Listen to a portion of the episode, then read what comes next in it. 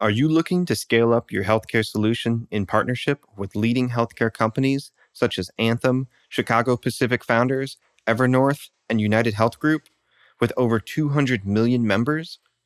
Applications are open for the 2021 UCSF Rosenman Adapt program. Startups developing breakthrough technologies that improve healthcare efficiency will receive $100,000 cash support and connections to payers. To apply, please visit rosenmaninstitute.org. And now, from San Francisco and the UCSF Rosenman Institute, the Health Technology Podcast with your host, Christine Winoto. Our guest today is Joel Klein, the Chief Information Officer of Maryland Medical System, where he oversees the operation of medical information technology for over 29,000 employees in 14 different hospitals and 15 different practice locations. As CIO, he uses his experience as an emergency physician and his technological expertise to make medical technology work for the people who use it every day. In this episode, we discuss a day in the life of the CIO of such a large company and how experience as a physician can give senior officers an advantage. Joel also talks me through how COVID vaccination programs work on the IT side, both in the early days of the pandemic and now.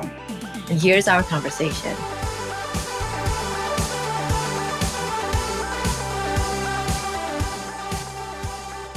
Welcome, Joel. Thank you for joining me today. Uh, where are you working these days? Like, what side? Are you working from home? I noticed.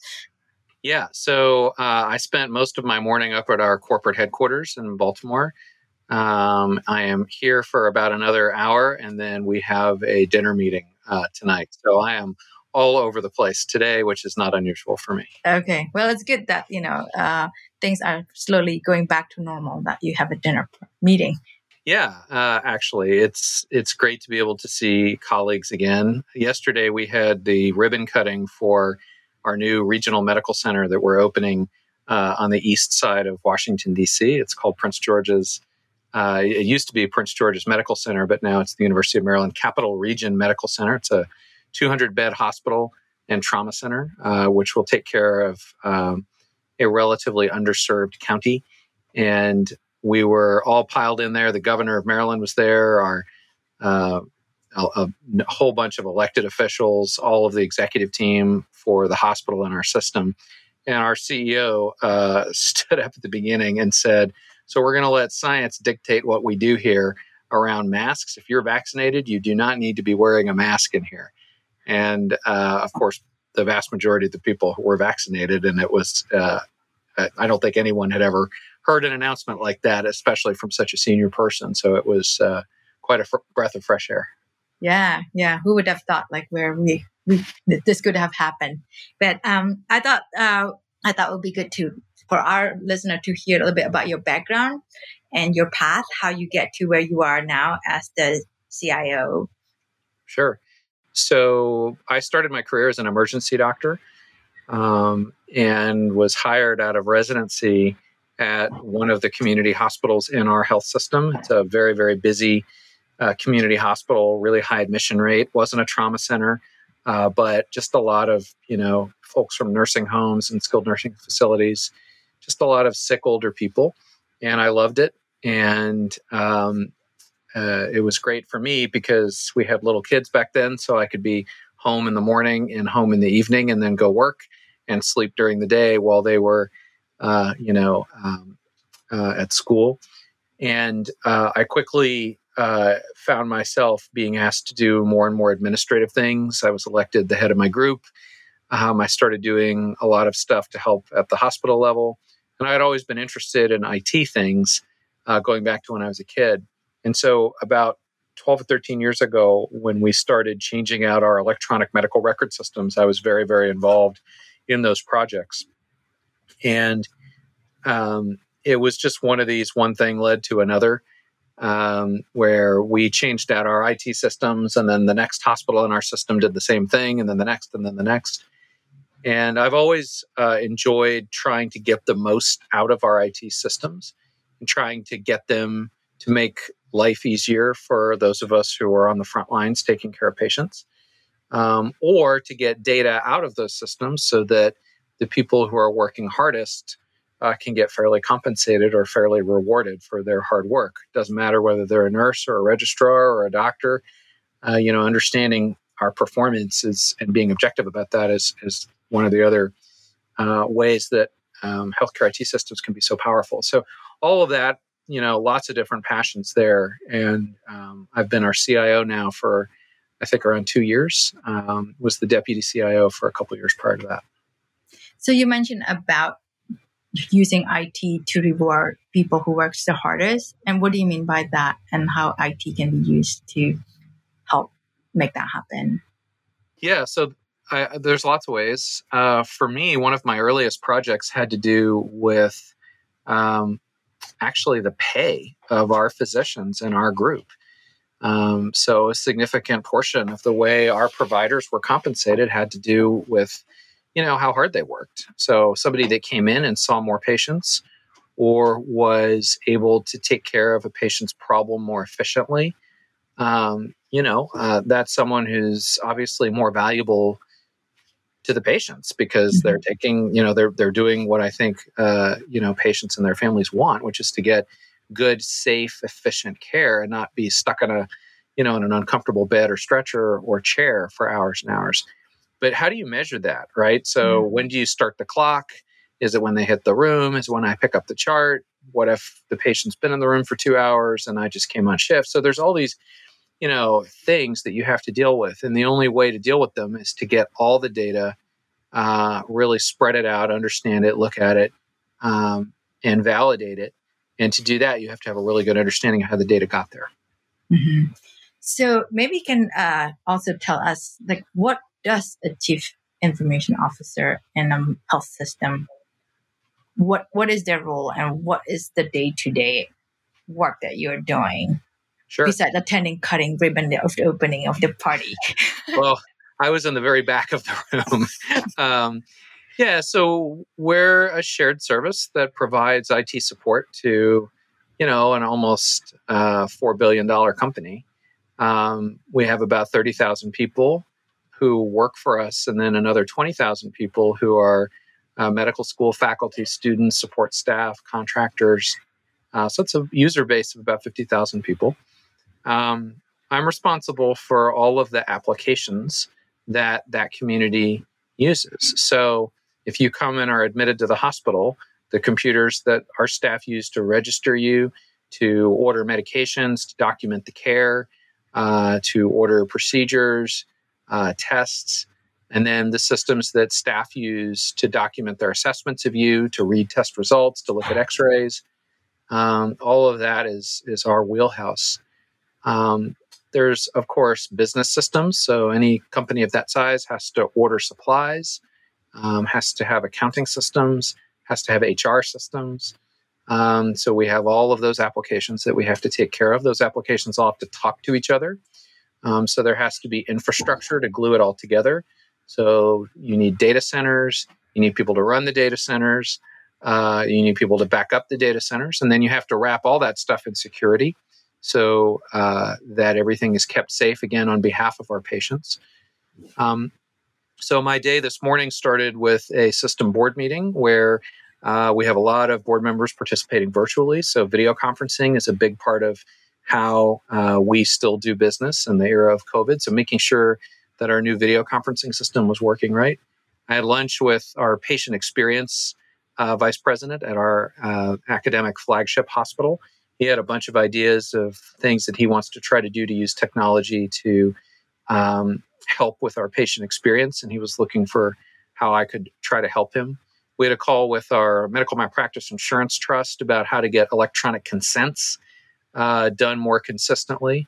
Uh, and now you and I are talking. So it's a, a, day of all sorts of things and probably five or six phone calls that I'm not even remembering and a couple hundred emails in there. Okay. And so how, not every CIO with, has the background as being a physician, but you have that. How has that helped you in your role? So I think it does a couple things. One is it lets me um, understand requests that come to us in a different context. So we get all kinds of asks, uh, and and understanding what is a wow, that's a really good idea. We should do that versus I don't know. You know, I, I, I have seen. I, I don't see how that's going to actually make a difference on the front lines. Um, so it lets me sort of call the balls and strikes on that. Now, you know, whether we do or don't do something is not a decision that I'm going to make myself. I make sure that you know there's a whole team of people, but you know, I, I help to frame that decision and help to translate the different requirements so that the organization's leaders can make good decisions. And I think my experience helps me with that. But then the flip side is when I have to go explain the decision, particularly if it's a we're not going to do this decision back to my physician or, or other, you know, clinician colleagues, I, you know, I'm speaking to them as a peer, as a fellow uh, clinical person who's taking care of patients and who knows, uh, you know, the the day to day struggles that they have with technology and with just you know the workflow of caring for people in a hospital or in an ambulatory setting. So I think it, it helps with the credibility of, uh, you know, of, of having that conversation back. And then I guess the last thing is, uh, you know, as an emergency physician, um, you get good at, at a little bit of everything and you don't get too freaked out by anything pretty much ever. Everything uh, was emergency. well, you know, it takes a lot to get me, you know, too fired up. Uh, and I think those are good temperamental qualities for somebody who has to be in this role. Um, you know, uh, there's a lot of, of pretty tough things that happen in a, in a big company that you have to deal with, particularly in technology, particularly today in technology. And while I, I will not uh, tell you that I'm the greatest CIO that ever lived, because I'm definitely not, I think that the experiences I've had for the last 20 years have helped me maybe react a little more constructively when we have to deal with some crisis or other. That's great.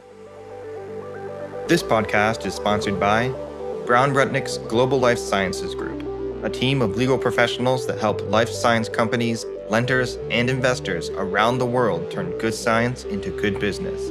Learn more at brownrudnick.com. This podcast is also sponsored by Canon Quality Group. Canon Quality Group has been helping medtech startups set up quality management systems for over 10 years. If you're unsure when to get started with quality management in your startup, turn to the experts at canonqualitygroup.com.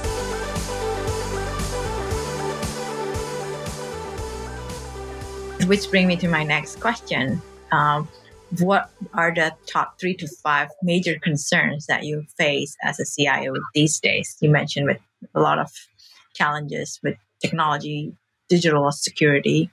Yeah, well, let's start there. So, security is probably the biggest one you know, uh, in the paper this month, we've had the Colonial Pipeline hack. We've had, uh, you know, on the West Coast, Scripps getting hacked. On the East Coast, where did I just read? The universe, one of the University of Florida hospitals.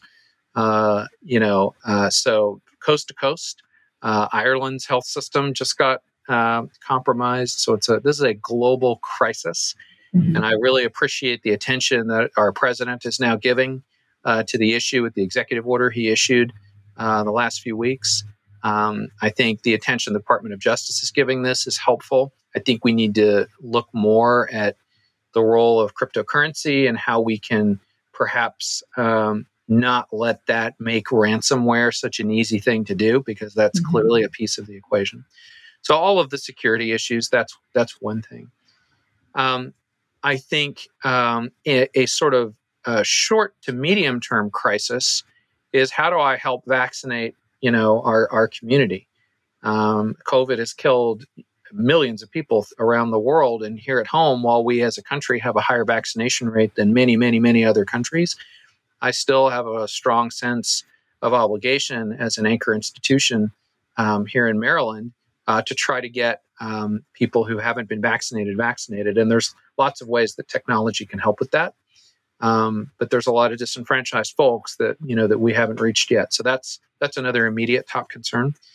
I think the cost of healthcare and how we can bring that cost down rationally um, in the United States is a, a third big concern. So, you know, if, if a typical hospitalization for a typical disease is four days, how can I facilitate getting that patient home 12 hours earlier to get it to three days?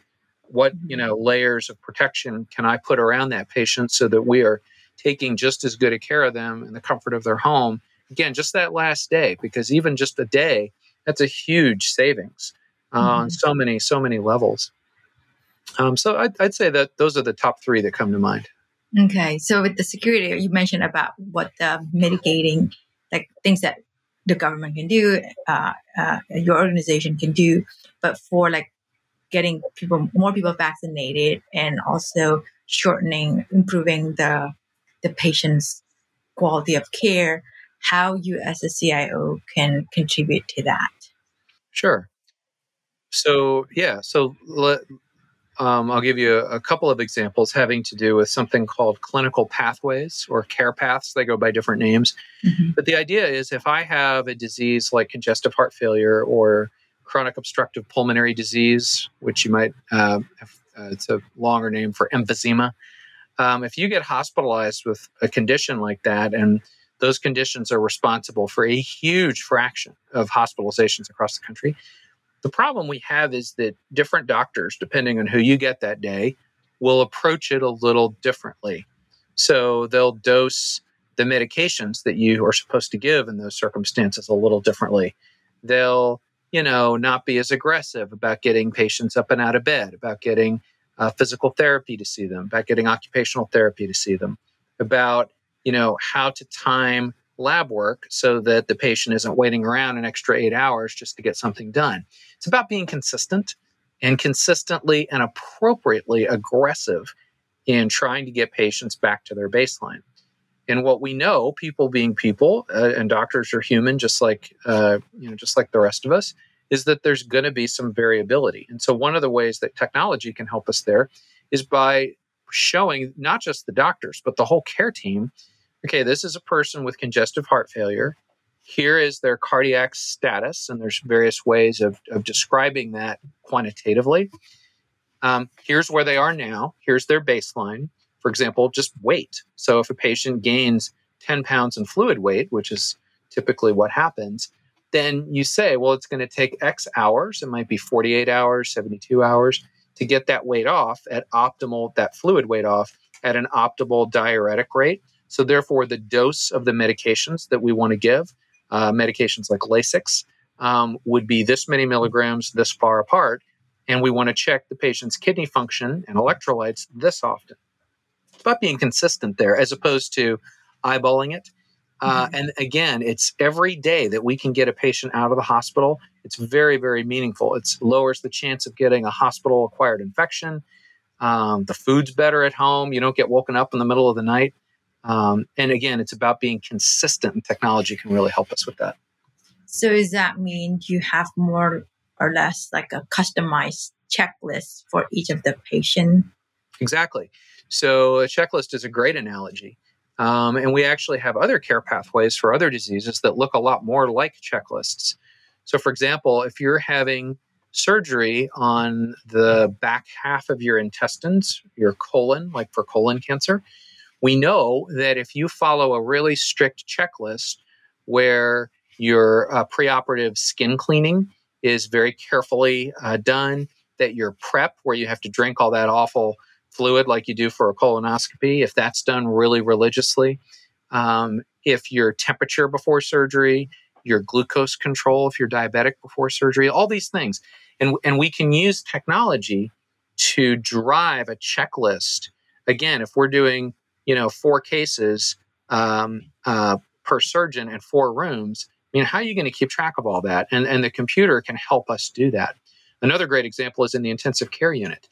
So, you know, there's lots of fancy technology that we use in intensive care units, but a lot of times it comes back to the basic stuff like trying to get um, invasive lines out of patients, uh, getting tubes out of patients that don't need to be there, advancing their diet, mobilizing them. And again, this is all checklist stuff uh, that's been shown over and over again to get patients out of the unit faster. And again, this is all ta- this is a, a, great use case for our computer systems. So, is oftentimes do you guys uh, try to come up with the system in house, or usually you incorporate technology companies who are like, hey, this is a platform that you can use to serve this type of patient, this type of patient population, and incorporate into your system? So, generally speaking, our approach is we use uh, an electronic medical record suite um, that um, handles most of the technology needs. But where we sometimes have to turn to partners um, is for the content. So, for example, what's the what is the evidence-based, evidence-backed checklist for an ICU patient? What about for a COPD patient? What about for you know a, a cardiac bypass patient? And you know we have a lot of outstanding clinicians who work for us um, as part of our community, either through the School of Medicine or who work at one of our community hospitals. And I mean, these are world class people, and they can, you know, they can give us what they think their consensus opinion is working as a group. And sometimes that's just the fastest way to get to an answer. Other times we have turned to other partners uh, just to either validate their thinking um, or just to get there faster. It depends. And so, I mean, the other day I was talking to uh, somebody whose technology is providing data contacts to the physician before they meet the patient so that when they meet the patient, they are ready to kind of have a better engagement with the patient do you see do you see that as something that would be very helpful to improve the efficiency of the doctor? Um, is this something that you think is just a gimmicky?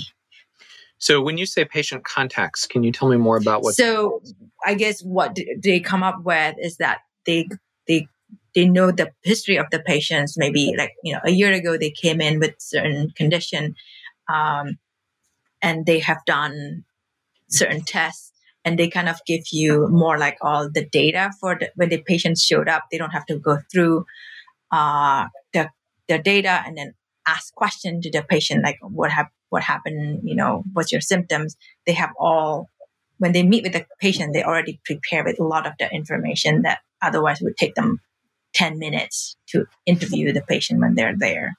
Yeah. And, so, sure. So that's invaluable. Um, and that's actually one of the, the whole reasons that we have electronic medical record systems today um, is to be able to do exactly what you're talking about. So if I'm seeing a patient, particularly a patient who's confused um, or unconscious or can't tell me why they're there for some reason, um, or who is telling me a story that doesn't quite make sense, and then I look in the chart and I say, wait a second, is this exactly like what happened three years ago?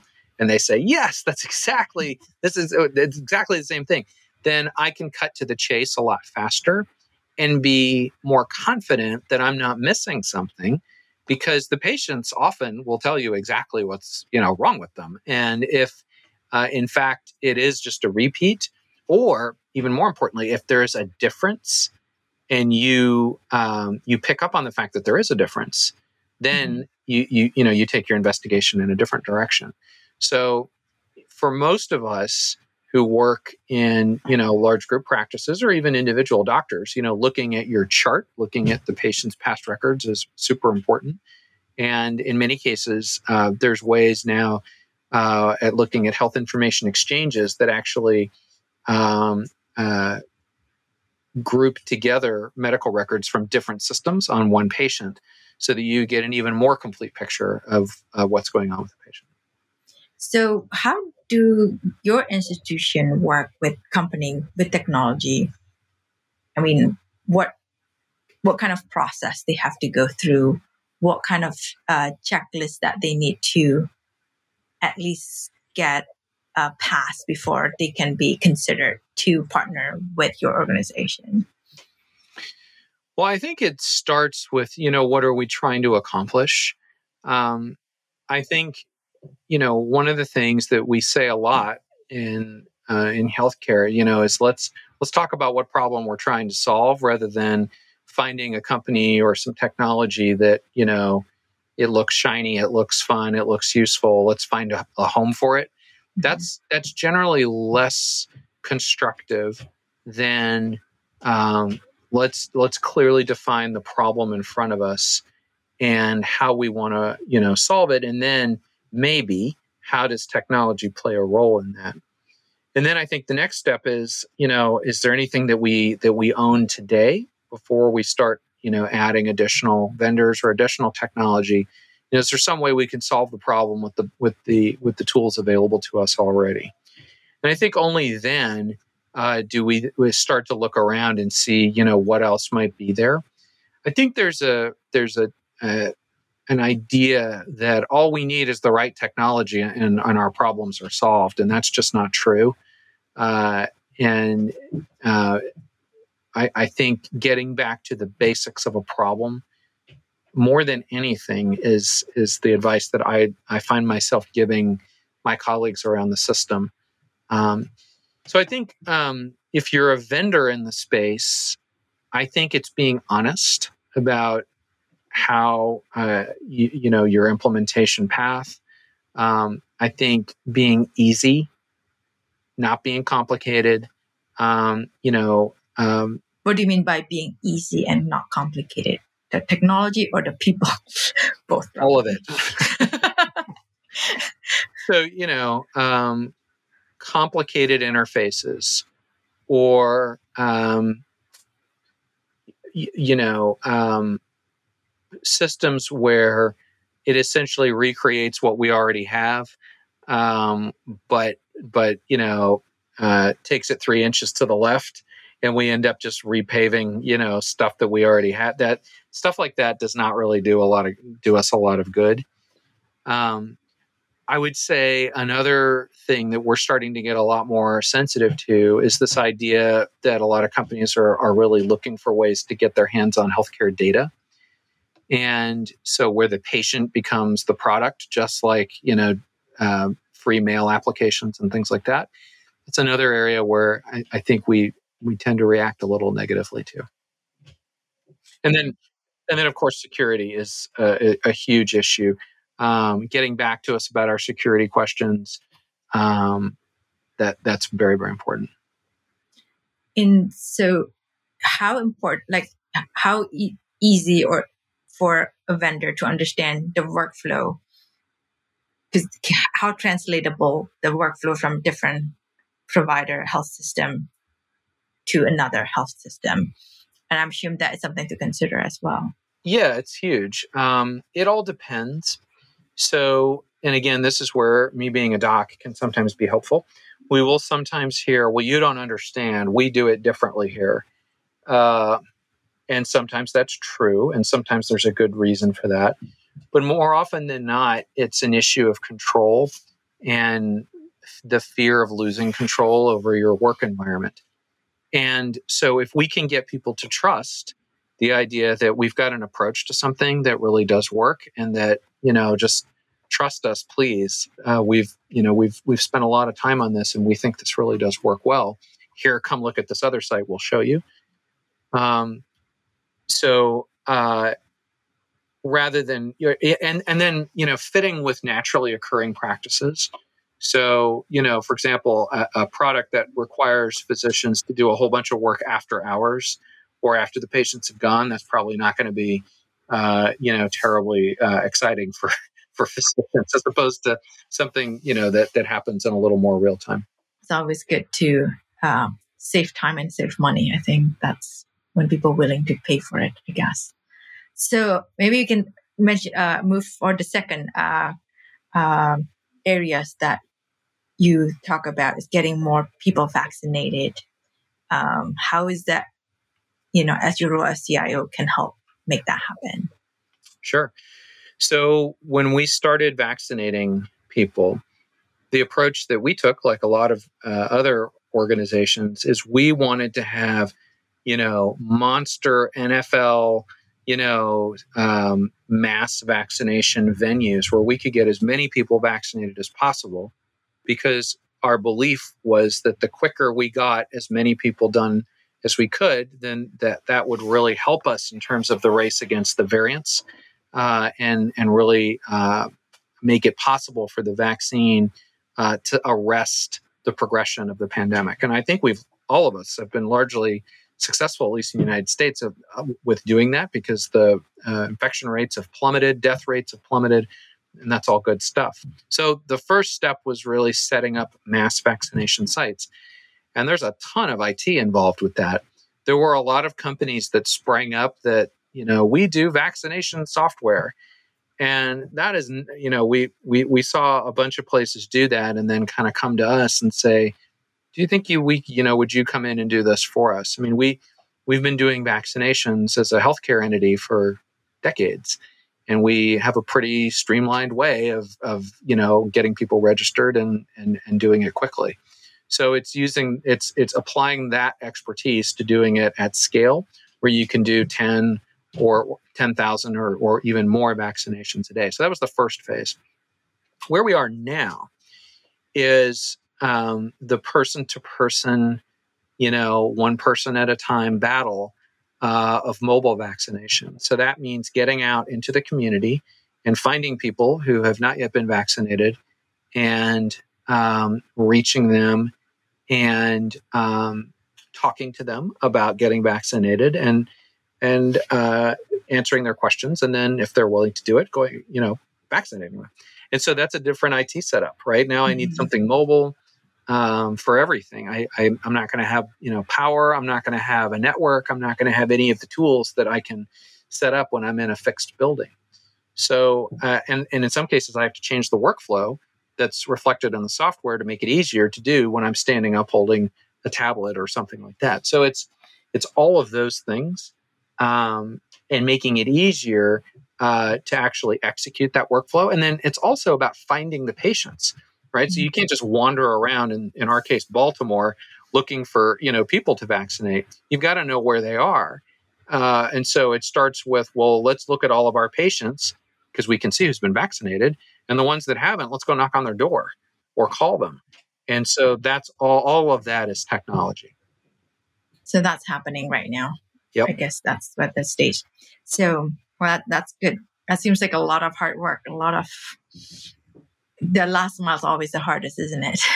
well, you know, it's it's an asymptote, right? I mean, you have a huge peak, and and now we're we're we're doing the hard part. Yeah. And uh, you know, that's that's how it is. Uh, but it's healthcare, so it's going to be hard. You yeah. just have to put one foot in front of the other and remind yourself that you know we're here for a reason. Yeah. So before I let you go, my one last question: With the pandemic, you see a lot of the telehealth happen, and now the pandemic you know, slowly going away. Hopefully, never happen again. Uh, everybody say telehealth is here to stay. I think there's a lot of uh, interest, at least from the patient side, like you're saying, uh, being at home, more comfortable, actually help the patient. And I think that there is this this transformation in healthcare that is going to happen. And how can you bring care to home, and then only come to the hospital when they really need to be in a hospital? And as a health system. Do you i mean what what do you think about that? And what kind of uh, as an a cio what are the things that you need to uh, prepare to embrace that kind of trend? Sure.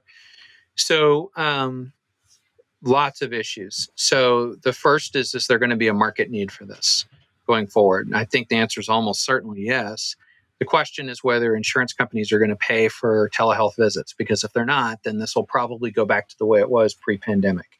I think that will be a shame because it's pretty clear that you can take care of a lot of problems, you know, just like, you know, having a conversation, just like we're doing now. Um, and video can certainly assist with that because I can show you my, you know, my rash or how I can move my arm um, or, you know, how I hurt myself and in many cases you can you know take care of the problem. Um, and it's it's also true that with you know monitoring devices like ekg strips or glucose you know monitoring tools we can even add a layer of data that that you know can make that conversation even more meaningful.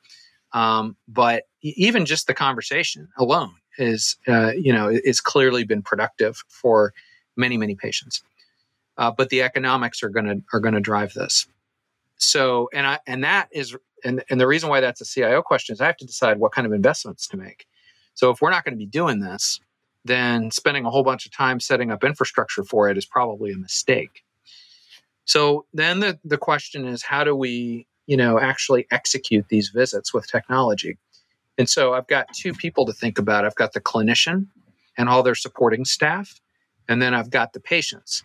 So just like when you're recording a podcast, do you have, you know, a staff member who's going to work with the person asking the questions to set everything up and get the appointment set and get all the tech set up? And you know because the doctors they're not so uh, you know great with that. Um, and you know then now you're going to try to reach out to a hard of hearing you know older patient who doesn't you know understand all this newfangled you know fancy things that the kids play with today. And so you've got to you've got to cut through that somehow.